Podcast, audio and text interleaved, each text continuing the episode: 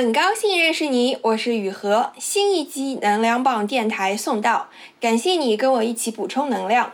在每一期用心读到的播客里呢，我们会用几十分钟的聊天陪你一起听故事，给你的感情、工作、金钱、健康一起充电。你可以在任何音频播客 APP 搜索“能量棒电台”，就能找到收听，请订阅哦。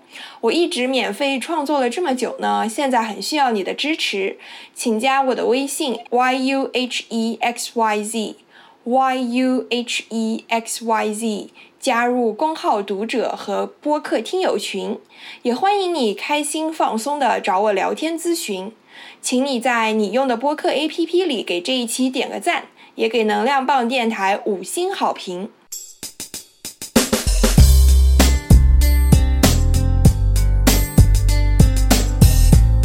感觉卡住了，不知道接下来还能怎么走，去哪里呢？你有没有过这样的感受呢？其实大部分人都会有这样的感受，而且在人生的不同阶段，你还是会碰到不同程度的卡住了的感觉。你是不是真的心态开放，能够看到更多可能性呢？还是说你的眼光只是被局限在了默认选项、既定道路上呢？工作几年后，很多人会开始考虑要不要再回学校读个书、读个学位，通过换环境再充电，再接触更多新资源，去探索新的方向，寻找新的出口。但这真的能让你找到答案吗？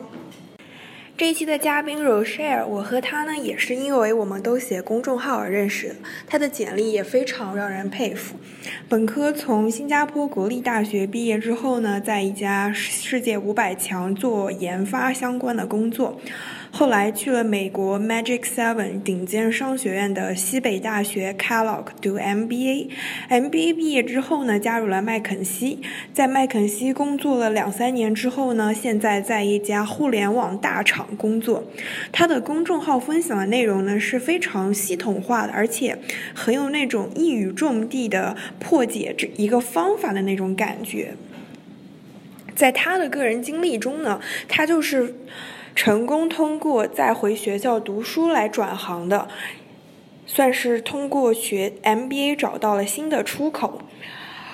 这期播客呢，和你听过的所有的申请学校的经验不一样，我们聚焦在了个人赛道选择，在转行换赛道时的难点，MBA 经历中的竞争、焦虑、害怕。以及在回到学校之后，你真的就能够通过再去读书，跳脱出你现在的生活，你就会有新的答案吗？让我们一起来听这期的节目吧。当当当，开始。当时你你想要决定就是考虑去读 MBA 之前，你自己的状态是什么样？就是你的工作啊，你本身的个人的状态啊，职业发展的情况是什么样？当时其实处于一个职业快速上升，但是马上能预见到瓶颈的一个时期。真的？对，因为工作其实差不多到四五年的时候，你在你这个职能的 function 已经差不多升到头了。我当时是做研发嘛，食品研发。那哇，会给你很强的这样的感觉。会，因为我的同事。其实跟我做一样的工作，他们可能有的要比我大十岁，就是说未来十年我都还我都还会做一样的事情。然后 w h i c 我们的老板比我们可能要大二十岁，所以你想他要基本上他要走了以后，我们才有可能升到他那个位子，对吧？所以其实是一个快速上升，但是你已经能看到瓶颈的一个状态。所以其实想去读书是为了换换赛道，换一个跑道，看看有没有其他的职业可能。是不是大部分的公司你做了四五年都会看到一个瓶颈？因为我感觉外企还是属于，比如说两三年上一个台阶，两三年上一个台阶，还是挺挺清晰的上升路径的。对，是挺清晰的上升路径。但是你往后走的话，其实你你去看一下很多大企业里面升到比较 senior 呃 role 的人，很多人都是有 MBA background 的。嗯。那一方面呢，是确实是在 knowledge 层面，不管是管理啊、finance 啊，还是经济啊都会给你一些知识上的积累和和支持。另外一方面呢，就 B school 是一个人脉嘛，那，你有这个人脉帮助你以后建立行业的呃微信啊，然后呃 build up 这个这个行业的 network 啊，都是很有用的。所以会有很多人，哪怕他就像我说的，哪怕他现在在职业生涯中还是上升的很好。他也会想在 relatively 年轻的时候去读一个 MBA，读具体读什么 MBA 这是一个 choice，对吧？有的人想放弃到工作全职脱产去美国读，那这种人呢，most likely 呢，他可能是想换赛道的，就是因为你这样子可以有 full time 的时间去找工作嘛，对吧？也有一部分人呢，他可能真的不太想放弃他现在工作，那就读一个 part time，就比如说我们有很多他们会去香港读一个兼职的 MBA。那那那你觉得兼职的 MBA 能让你换工作吗？呃，这个相对。对，要相对要比全职的要稍稍难一些，但是不是绝对的，嗯，稍稍难一些。对，而且人会很辛苦，就是周六周日都得上课啊，跟别人做 project 是吧？对，我觉得国内的工作本身就挺辛苦的。但是在美国不乏有很多人啊，读兼职的 MBA，就是我在的那个学校 Kellogg，包括我们的有校 Chicago Business School，他们很多人都是下了班，还有 weekend 去 downtown 的 campus 就上个几节课，然后他们也不 rush，也不是说啊我非得一年半就把这个 MBA 读出来，他们就定定心心两年两年半兼职，就就像是你在上班之余充个电嘛，对吧？充个电，然后充完了也就把这个 degree 给学完了，也没什么不好。所以我觉得老外的心态也是挺好的。嗯，国内我现在也看到很多人都是在这么做，我觉得挺好。特别是现在经济不好，我觉得还是不要脱产去读书，其实风险还蛮大的。哎，为什么经济不好脱产是风险很大？因为我觉得很多人说啊，经济不好好像工作上也不怎么样，没什么势头，那不如嗯全部全身而退去读书，然后读完书之后说说不定经济会好一些。哎，对，这这是一个这是个观点啊，因为你看啊，其实零八年的时候是金融危机嘛，对吧？所以很多人在零八年的时候开始申请，比如说零九年入学到二零一一年找全职的工作，那个时候经济已经慢慢 pick up 了。所以，而且那个时候很多投行开始 rehire，对吧？对对对。所以这个是这个是一个不错的这个，就像 follow 你刚刚说的那个 pattern，对吧？但是 for 这个 cycle，很多人都说这个一九年是未来十年中最最好的一年，对吧？夸张已经。对，就是这个 cycle 可能它持续的这个 down term 的时间会更长一些。所以现在的话，其实我觉得如果你有一份特别好的工作，你不太想放弃的话，其实可以考虑兼职读一个，因为而且我觉得怕。对于 part time 来说，应该是他们的换 location 的那个几率会比较低，是不是？就基本上不是考虑要换 location 的人，part time 的人不是为了换 location 啊，对，full time 的人很有可能是为了换 location，对对对对对。就比如说从中国去美国，然后他非得要选加州的学校，是因为他以后可能想留在加州工作。对对对。那像最著名的那个理论，就是换那个读 MBA 或者说再去读 business school，就是为了换 location、function 还有 industry。对，那我觉得其实你要能换成这三个还是非常非常难的，因为就我在香港碰到的 MBA 的情况。来看，大部分人只是换了 function 或者换了 location。对，你说的非常正确。就是因为你要换嘛，你肯定你 the next job they will still evaluate you based on your past experiences，对吧？对对对。他不会说因为你有一个 HBS 的 MBA，你就可以什么都去做了。对，你就你就是万能的，你什么都会做，肯定不是的嘛，对吧？所以他还是会 refer back。那你要么就是对这个地方很熟，你要么就是对这个领域很熟，要么就是你一直都是做 accounting 的，对吧？就是你要总归三个里面要有一个抓手吧。你如果三个全换了，还是挺挑战的。但是咨询是一个特别特殊的行业，因为他不看以前的工作经验，他他也看，但是他 welcome everybody，对吧？那那你去读书之前，你是怎么考虑你想换的行业和赛道的？哦，对，你说的很对。我当时那三个抓手就是 location、industry 和 function 的话，我其实对于 function 是比较 sure 的，就是我想做 marketing，因为我想我以前是做研发嘛，我其实觉得自己还蛮偏市场营销、策略、战略的，所以我想转 marketing。那对于 location 呢，我觉得。中国市场发展很快，所以我想偏向于回国来做。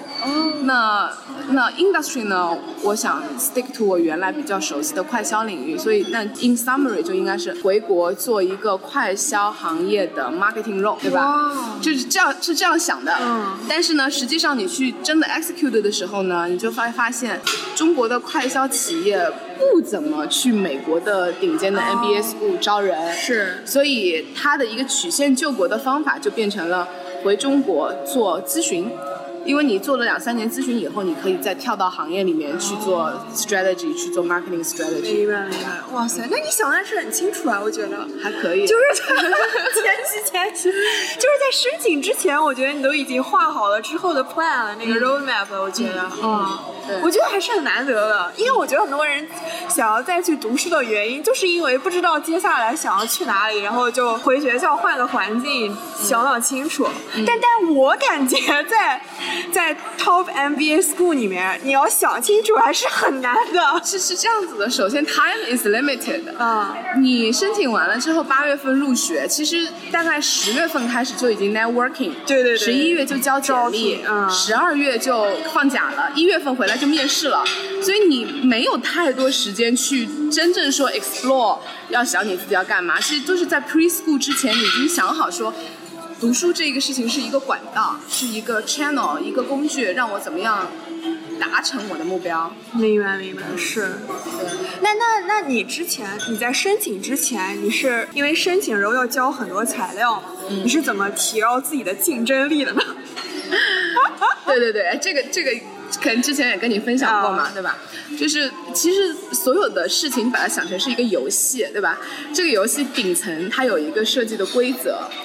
那我觉得在 B School 的这个这个体系、这个规则里面，它其实就是要把一群不同背景的人聚到一起，擦出火花来，对吧？擦出 business，擦出擦出 business 的火花来。那这个这个他怎么来组这个局呢？就是在几个维度嘛。之前我们已经说了，一个维度是。行业一个维度是 function，还有一个维度是 location，对吧？这个你去学校的官网上看它的 statistics，你也能看到。所以如果你你能把这三个轴一拉出来，它就是一个立方体或者说是一个长方体，对吧？那每一个小的 cube 里面就是一个细分赛道的比赛赛马。对吧？你怎么 differentiate 你自己？就是你要在这个 gigantic 的长方体里面找到你自己的那个 cube，同时在这个 cube 里面变成头部的玩家，嗯，头部的选手，你这样就能胜出了。明白。这是它的游戏规则。嗯。所以我我当时的赛道就应该是呃，或者说我的那个细分的那个 cube 就应该是快销，然后研发。然后新加坡，嗯，然后这个 cube 就非常的 unique，是是是是，厉害厉害，精辟精辟。Post MBA 就是 MBA 读完书之后的那个，也可以用这个模型去模拟了。你是说在找工作的时候吗？这个就 relatively 稍稍不同了，因为找工作它的模型跟你申请 school 的那个模型，它要求的这个 criteria 不一样。找工作呢，他们是希望找到。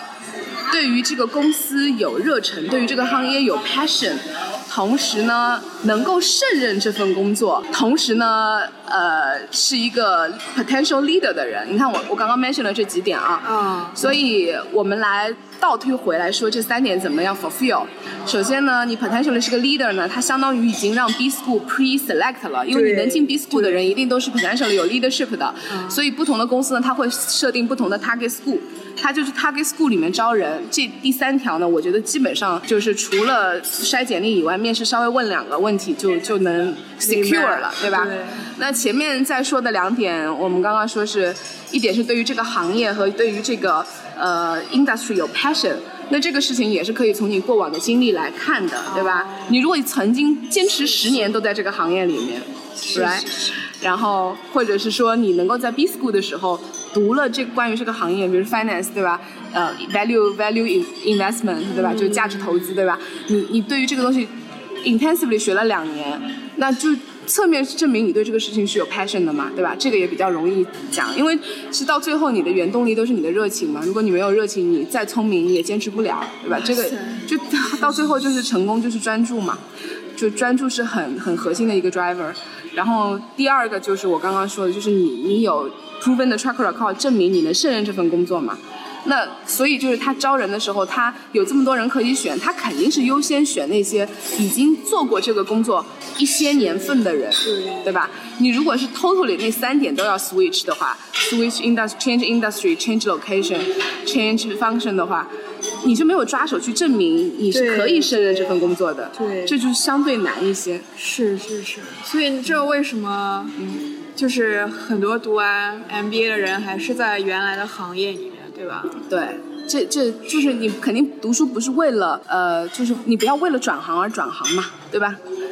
对吧？但是如果你能够 build 在你原来已经有的基础上，然后同时能够让这个 MBA 给你助力，in terms of academic knowledge plus network professional network，那这个就是个 huge plus。我觉得这可能就为什么这么多年来 MBA 还是最传统的一种换工作换地方的一个方式。是的，对，是的，是这个这个这个这个 game 和这个模型还是有道理的。对的，基本上如果你去采访。那些从北美或者是欧洲顶尖 MBA 毕业的人。嗯，几乎没有人会跟你说他们后悔投资了这个一百万的学费来读这个书，因为确实这个在你工作了一段时间之后，有一到两年可以完全放空，然后然后去 enjoy 的这个时光是非常难能宝贵的。是。然后同时，确实顶尖的 school 里面的同学也都非常的优秀，可以跟他们互相互相擦出火花，学到很多东西。这个也不是你在平常工作里面。能够接触到的，对对。那那你觉得什么样的人不适合 MBA 这个 game？那首先是对 self development 没有追求的人啊，这样的，好的，是这样子的，就是 it's all about personal choice，就是我可能现在因为我我比你们年纪都大一些嘛，对吧？我我在公司里面会看到很多人，就是他们知道自己要什么，他知道说我不愿意为了爬上去而 sacrifice 我很多。不管是 personal value 还是 personal 时间，对吧？所以他就安于现状的 maintain 好他现在这份工作。那这样的人他就没有必要去读一个 MBA 啊，他也不会去读 MBA 啊。是是是。对啊。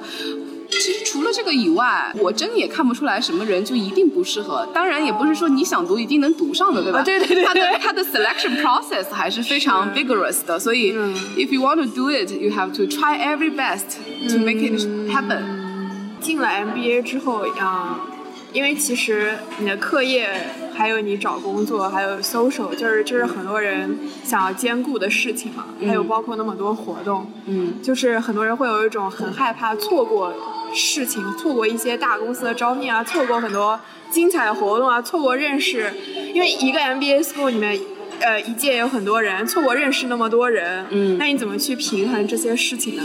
嗯，确实一开始会真的有非常严重的 fomo 的情绪啊，特别是哎你在家里做功课，或者是你去参加了一个活动，然后你在别的时。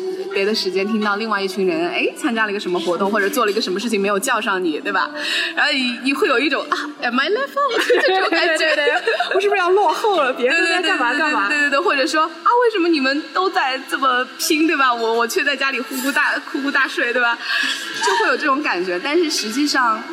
呃，就是后来怎么样 relieve 这些情绪是是这样子的，就是就还是回到那些每一个细分赛道嘛，你到最后会发现，其实你你不是跟别人比啊，你是跟自己比，就是每个人的 goal 是不一样的，所以你没有必要把别人做的事情来来跟你自己要做的事情去做一个横向的对比，就是没有没有比较的意义，你永远 focus 应该是你自己。就我刚跟你说嘛，就是那个有一个甬道图，就是。一群游泳游泳比赛的选手在比赛，然后那个记者就拍了一个最后冲刺的那个 snapshot，然后就发现那个 winner 就是冠军第一名的，他的眼睛是看着终点的，但是那个第二名的人头抬起来，眼睛是看着那个第一名的人，对，对吧？所以他的他的标题就是 winner only focus on the end point，but the but the runner up focus on the winner。是是是是是，嗯，因为我觉得 MBA 里面的人都这么厉害，我觉得要做到第一名，而且你没有办法定义什么是第一名，嗯，嗯，然后你你你你你看到别人都在做这些事情，因为人是很容易模仿你身边的人，以及在这个环境中是极其容易受这个环境影响的。我我觉得就是就 MBA 之后的出路来看，就是因为香港本身是一个。Professional service industry 聚集的地方嘛，我觉得大部分人都没有逃出他们原来的 game，就是还是在做金融、做咨询、做 professional service。是我我推荐你看一本书啊，之前我们不是那个群里的分享啊，有有提到嘛，就是有限和无限的游戏啊。对，我我就这本书其实到现在我还没读完啊，但是我我已经 high level 的掌握了它的精髓，就是说其实你要看，就是如果。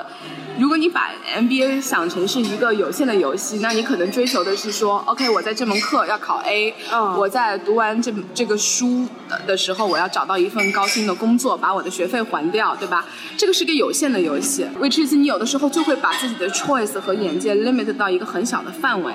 但如果你能跳出这个游戏，把它想成是一个无限的游戏，是怎么 maximize 你的这一生的一个 exposure？怎么样？就是这个书，就读这个 MBA 这个书，怎么样可以更好的提升你自己？如果你从这个角度来看的话，你可能一方面会 relieve 很多你的 anxiety，另外一方面你可能就会更加敞开胸怀的去拥抱很多可能性。说的好有道理，精辟精辟。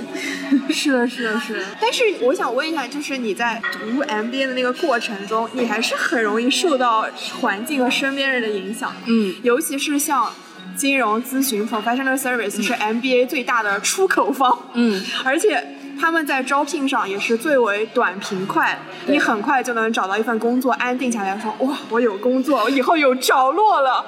哇，然后而且大，而且他们在很大程度上还是能满足大部分 MBA 的诉求的，稳定、高薪、上升路径清晰，然后某种程度上对个人来说也是能起到换 location、换 industry 的作用的，因为像咨询最后面的出路还是很宽广的嘛，对吧？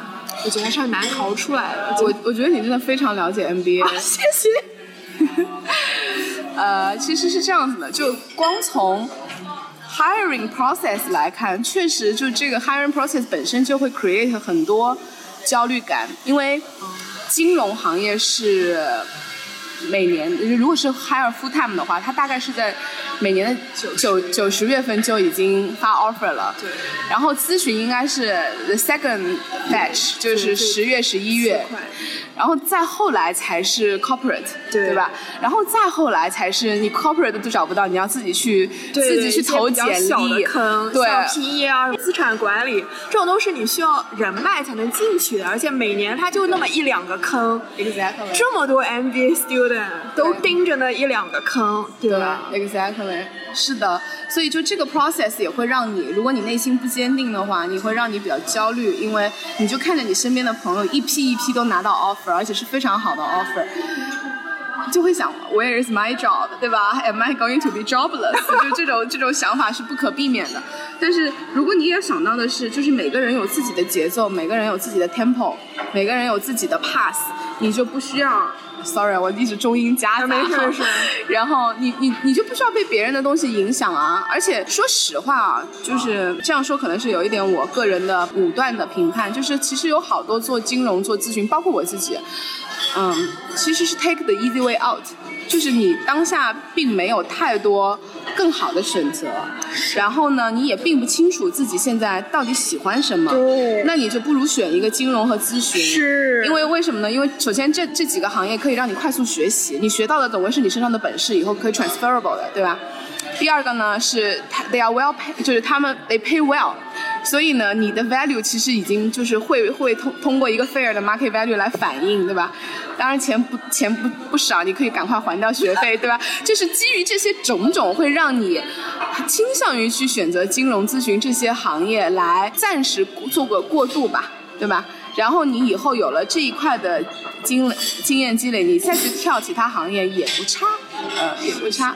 所以，但是如果你已经非常清楚，你就想做一个产品经理，对吧？或者是你就想做一个投资经理，你就内心坚定嘛，因为坚持就才能看到这个这个果子种出来。哎，这样听上去，我觉得 MBA 还是不能解决问题，因为我觉得你刚刚讲那些 concern，其实也是本科 business school 会遇到的 concern，对，都是一样的。我觉得，对，就你自己没有想清楚的话，你去期待你去读了一个 MBA 就有答案，我觉得是不太现实的。对。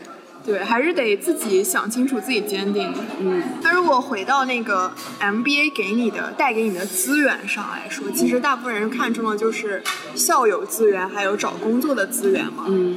然后，其实像这两年，大家都会回头看大中华区，看中国市场嘛。那你觉得去？因为，因为我印象中，我感觉去北美，哪哪怕不是读 MBA，你去读一个硕士，那其实毕业之后大家都散散落天涯那种感觉。嗯。那你觉得这个校友资源还能被你，就是是一个很大的一个 value added？是啊，比如说想换想换工作的时候，也会首先从经验上也会请教一下前辈，然后从机会上也会征询一下前辈的意见和和咨询一下他们嘛。所以这个还是真的是有用的，是有用的。就是 networking 的一个技巧嘛，就是你你想想，What do you bring to the table if the other person is really somebody important？哇塞，这样子！以前我的老板跟我讲过，说 networking 的一个核心其实是互相帮助，就是你也不要觉得你自己是。低别人一等的，你你就是在，呃，求他 spare 他的时间来帮助你。实际上，你站在他的角度，你也可以想想，你有什么东西可以帮助他。那这样的一个 networking 的 relationship 就是比较 healthy 的，跟你沟通毫无障碍。哎，那那再问一个个人的问题，就是在你的经历中和你身边的 MBA graduate 的经历中，你觉得大家对于 MBA 的过程中？最遗憾的那些事情是什么事？如果你问的话，我觉得啊，大部分人都说我 spend too much time studying，啊，没有去多认识点人，多参加点活动。因为 MBA 的时候 GPA 不重要，但是你还是就是好学生的 mentality，你还是会说啊，我要花很多时间去做 project，我要花很多时间去读书。但实际上你会发现，这些知识等你毕业以后，基本上也都忘光了。啊，这样子。明白，明白。所以就是还是会觉得应该要多去 reach out 学校的周围的环境、学校的资源嘛，对吧？还是还是回归自己的内心吧，你最想做什么？好，谢谢。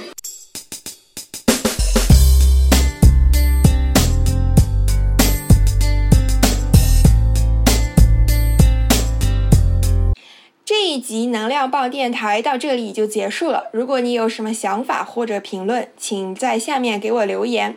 如果你觉得聊天内容对你的朋友也有帮助，也请转发语音给你的朋友。你可以在任何音频播客 APP 搜索“能量棒电台”，就能找到收听并且订阅这个播客。也请你在你用的播客 APP 里给这一期点个赞，也给能量棒电台五星好评。我一直免费创作了这么久呢，现在非常需要你的支持，请加我的微信。y u h e x y z 加入公号读者和播客听友群。我再说一遍，微信是 y u h e x y z。欢迎你开心放松的找我聊天咨询。我们下一期能量棒电台再一起充电。